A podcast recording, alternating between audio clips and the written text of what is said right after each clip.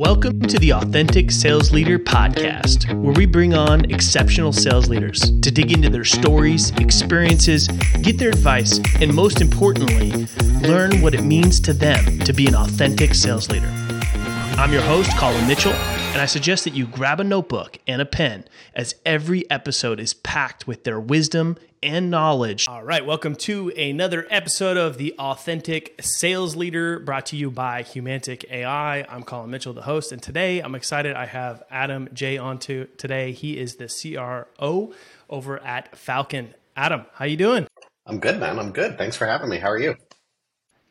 I am doing good. Been looking forward to having you on the show. Um, love the content that you put out around leadership quite regularly. So I know that you're going to have a lot of great insights to share with our listeners. Um, but before we sort of jump into some of that stuff, just give us a little bit of background on your uh, story and, and, kind of what has led you into uh, leadership.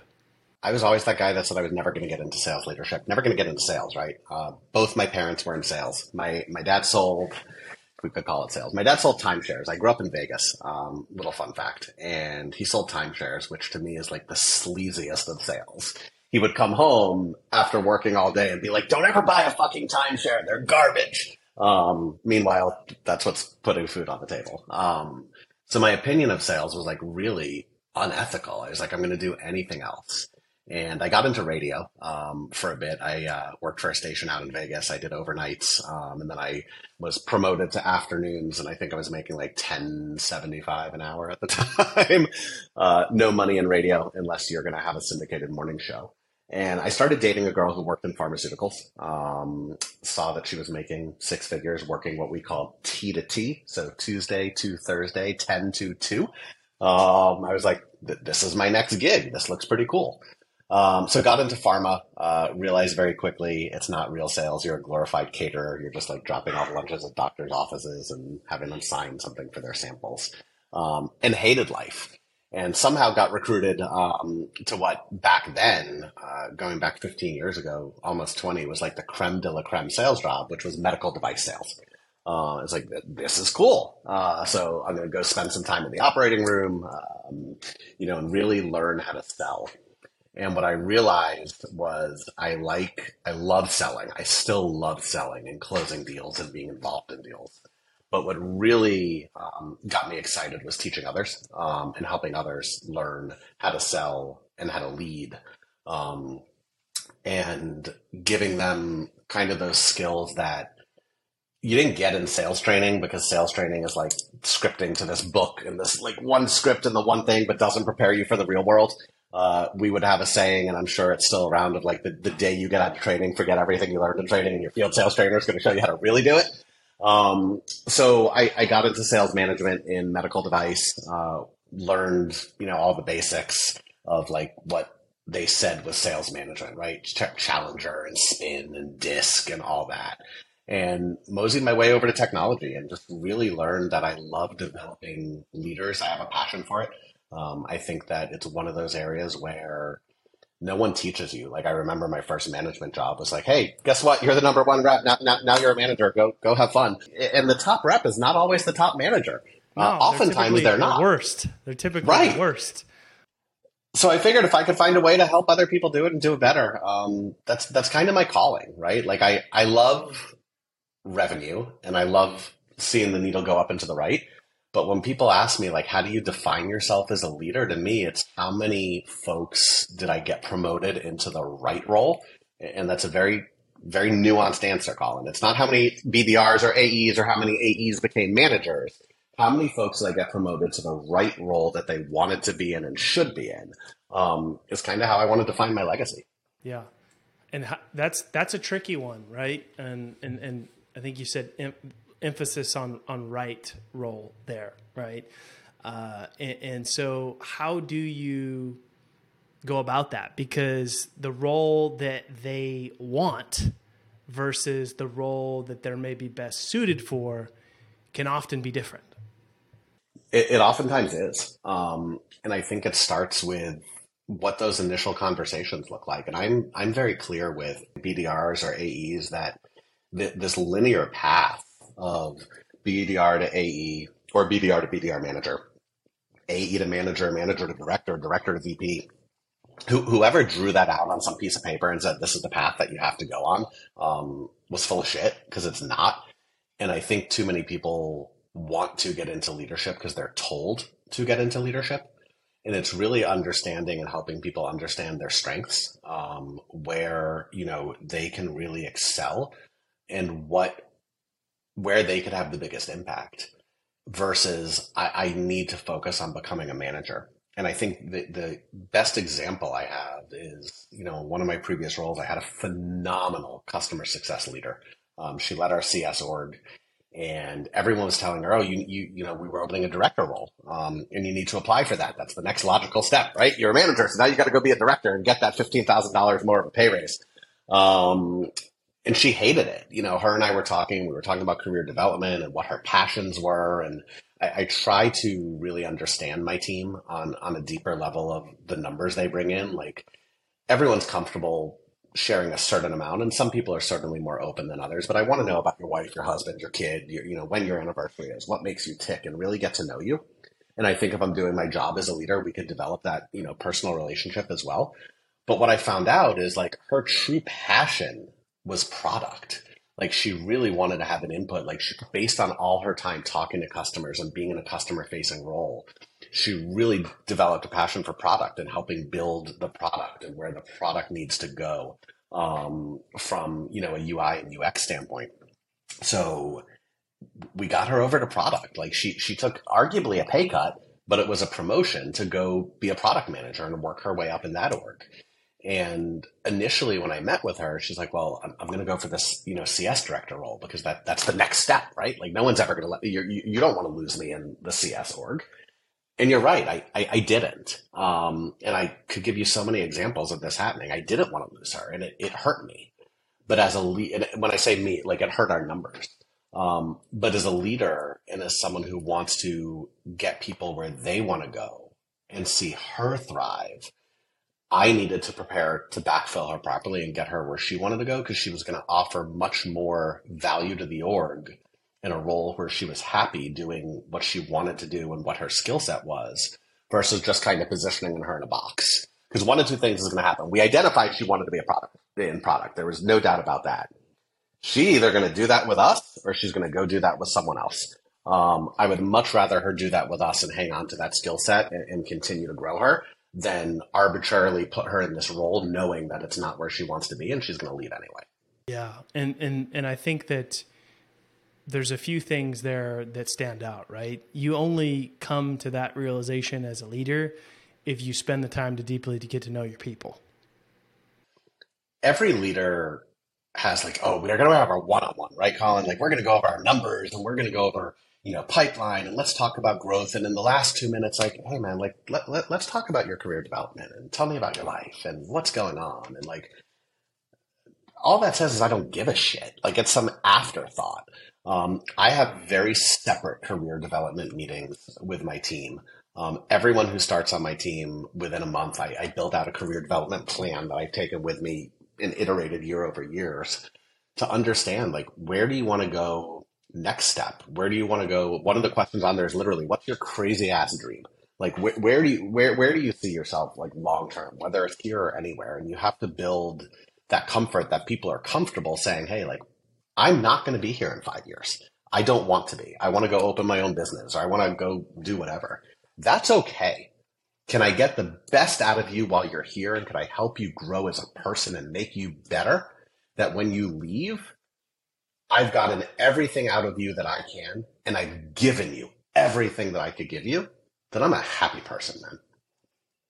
Yeah, that's that's huge. Is is is creating that safe place where people feel comfortable even being honest with you about what their big aspirations are, right? Because I think a lot of people are scared to say, "Hey, Adam, like I want to, you know, be a founder. I want to start my own company." Right? Unless you've made it a safe place to to say those type of things, because you know a lot of people. I mean, even you see people working at places that are like scared to talk about their side hustle we, we could go on a whole topic about side hustles and link, LinkedIn posts and p- people are, you know, I, I, I, I've been with Falkon. I'm on week number seven, um, and I was interviewing a few other places.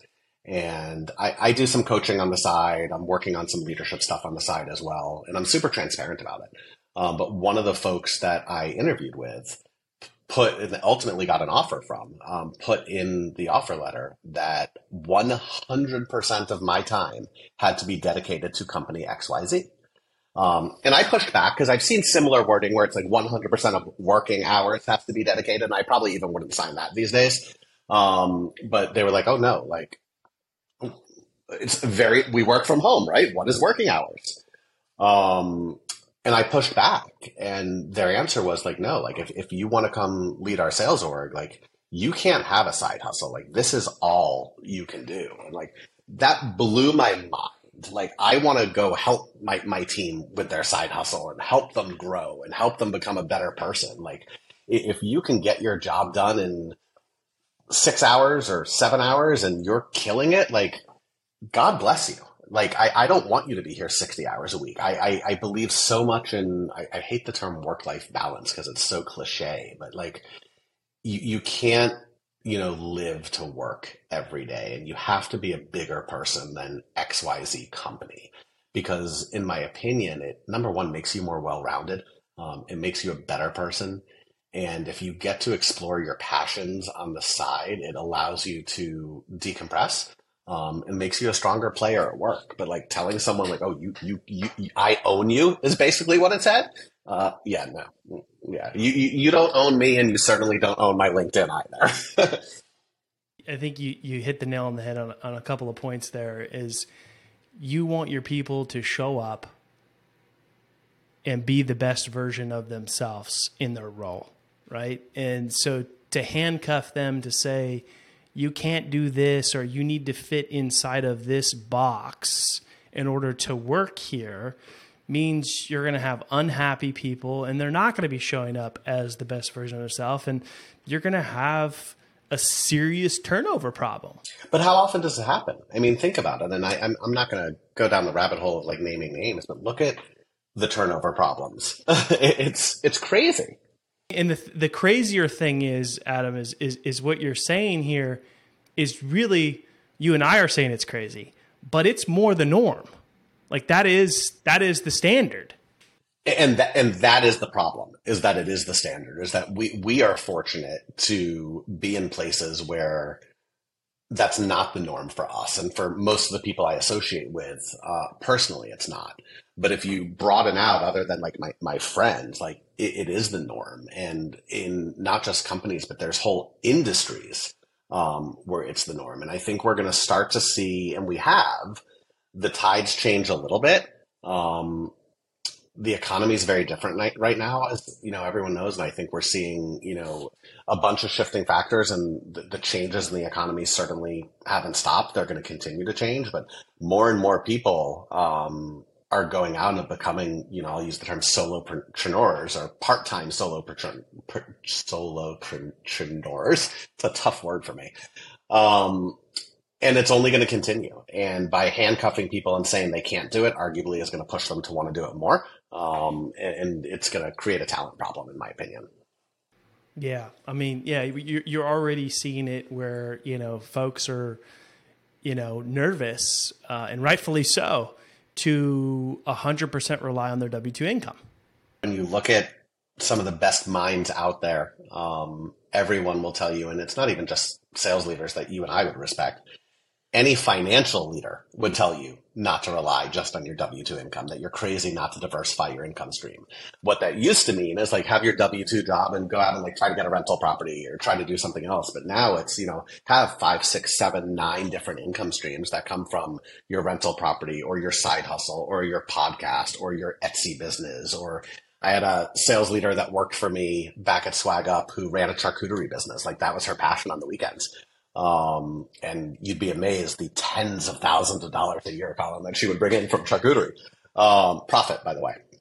Like it's, you have to diversify because unfortunately, no matter how good you perform, no matter how good the company is, there's factors that are out of your control. And if you get that phone call or that Zoom one day and you're only relying on that W 2, you have nothing. It, now let's let's let's give leaders the benefit of the doubt for, for, for a second here, and you know how how what is a good way to to approach this, right? Where it's not just totally free for all, and you know, I mean, there's got to be some some guardrails around, you know, you know, because you you see this as well out there where people are doing great on social and getting lots of engagement and even getting jobs just based on their social engagement alone that they're not even qualified for. And like you know at some point it gets a little bit out of hand right? So how does a leader support their people to say hey you know here's sort of the guide rails we have a job to do. What you do in your free time or if you get your job done in you know x amount of hours that's totally fine don't care. Um, and you're obviously free to do whatever you want. But how do you create some you know good guidelines to not necessarily put people in a box or put handcuffs but support them properly where you know they are doing their job well and also dedicating time to maybe something else. It's it, it all comes down to and it all starts with open and honest communication right? Um, you know you have to build that trust and build that relationship with folks that you're having open and honest dialogue um, about what those expectations are during the, the quote work day. Um, you know what your for lack of better terms, KPIs and output, you know, requirements are. Um, and then being transparent, you know, as far as what is and is not acceptable from a side hustle standpoint. And I think there's nothing wrong with saying, you know, hey, Collin, listen, man, like our our customers, our business hours are whatever, 10 a.m. to 6 p.m. Eastern um, you know, during that time, you know, the expectation is that you're doing ABC and certainly like, listen, man, it's a sales job. If you need to go take an hour to do something, by all means, like if you're hitting your numbers, I don't care if you work 10 to 6, 9 to 5, or frankly, 10 to 2. Um, but what I want to make sure is that when you are here, you are focused on work, um, that we are moving things in the right direction, and that we're supporting one another. And outside of work, to your point, um, I want to help you succeed. I think my job as a leader is not just to help you succeed internally, but externally as well. Um, you know, so if there's anything I could do for you in that sense, like let's have that dialogue and let's talk about it, and I'll be your biggest champion. Um, and I think that when you do that and you encourage people and let them know that you are, you know, rooting for them and their cause, they're much more open and honest with you versus doing it behind your back but you hit on something that is resonates with me, which is people getting jobs that they're not qualified for. Um, and we all have imposter syndrome, right? Myself included. Um, you know, there's certainly days I wake up where I'm like, how the hell did I get here? Um, because like, I, I, don't know, dude. Um, and I think that a healthy bit of imposter syndrome is a good thing.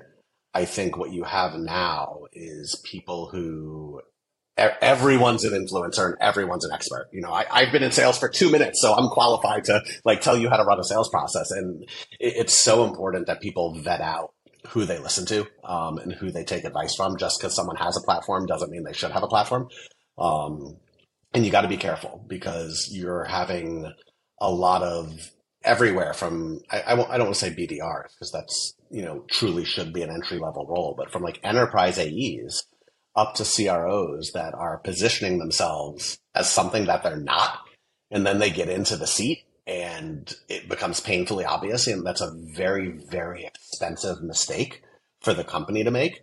And you have to be so careful not to vet someone just off their LinkedIn presence or the fact that, you know, they put together some framework and they're selling it for ninety nine ninety nine. That that's kind of you know you got to weigh like you know, I think people are making hiring decisions based on people's brands and um, overlooking, thinking like, oh, they have this huge influence. This is going to drive awareness and, you know, leads for us or whatever the case is.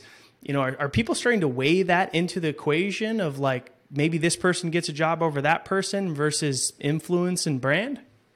Yes, I, I think they are. And I'm going to I'm, I'm going to tell a relatively personal story and try not to use names and want to, want to be careful not to hinder anyone. But like we had a situation recently where someone was hired because of their brand. Um, it was the primary reason they were hired. They were, you know, had a great brand out there on LinkedIn. People quote respected them and their advice.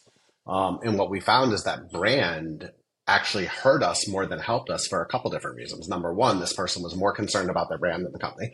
Um, and even when they got hired, it was all about, you know, got to get those five LinkedIn posts up per day and everything's got, you know, I got to build that brand. And then to do that, a lot of sensitive company conversations were being shared on LinkedIn.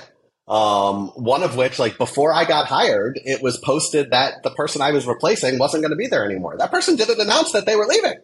Um, like that, that's a problem. Um, but it does, it does. I, I know many sales leaders who, if you're looking at, you know, two different candidates and someone has a brand and a following, um, that is going to cause them to want to sway towards that person. And I think if you're not careful and you're hiring based on a brand someone created versus truly hiring for skill set, um, you're going to get yourself in a situation where the brand is only going to get you so far. At the end of the day, you could bring all the people you want. If you don't have the skills to, you know, do your job, um, you're going to have an issue. I think it happens more often than it should. And I think it's something that when you're building out hiring processes as a sales leader, um, and you're interviewing and you're screening, it's certainly something that needs to be addressed, you know, head on. Well, we're just about out of time, Adam. Um, this was a lot of fun. Didn't didn't expect it to go here, but I think this is a super relevant topic for a lot of sales leaders as they're trying to navigate some of these new things they didn't have to deal with. Any final thoughts on what you think it takes to be an authentic sales leader and then where is the best place for people to get into your world yeah i think so final thoughts on how to be authentic you know the, the, the cliche answer is just be authentic um, but you can't do that it's to, to be an authentic sales leader and be good at being a, a leader in general you have to care about other people um, and you have to be willing to put other people first and i think when i look at the best leaders i've worked with um, and the leaders i strive to be it's the ones that don't need their name in the spotlight. Um, it's all about their team. When I have someone tell me, "Oh, you did a great job," like my common answer is like, "I have twenty something people that make me look really good. Um, my job is to work for them, um, to empower them, and to make them better." So if you want to be an authentic sales leader and you want to be great, it's you wake up every day thinking, "How can I make other people better?" Um, would be my one piece of advice. Um, my world, uh, my world is only LinkedIn. I don't tweet. Um, I don't do Facebook. I don't do a whole lot of things. Um, but LinkedIn, super simple, backslash Adam, B as in boy, J A Y. Thanks for tuning in to another episode of the Authentic Sales Leader Podcast. If you enjoyed the show, the best way to share your gratitude is to share the show or drop us a review on your favorite podcast app. Until next time, keep it authentic.